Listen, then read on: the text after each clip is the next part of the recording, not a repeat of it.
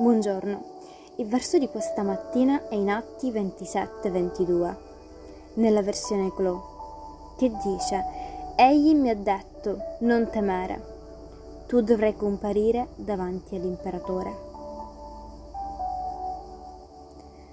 Quando la vita sembra difficile, quando non sai che strada prendere, fatti coraggio. Dio non ha abbandonato Paolo e i marinai che erano con lui. Egli non abbandonerà neanche noi. La nostra fede diventa più salda nelle difficoltà. I problemi non hanno lo scopo di abbatterci, ma di far maturare la nostra fede in Dio. Amen. Che Dio benedica la tua giornata.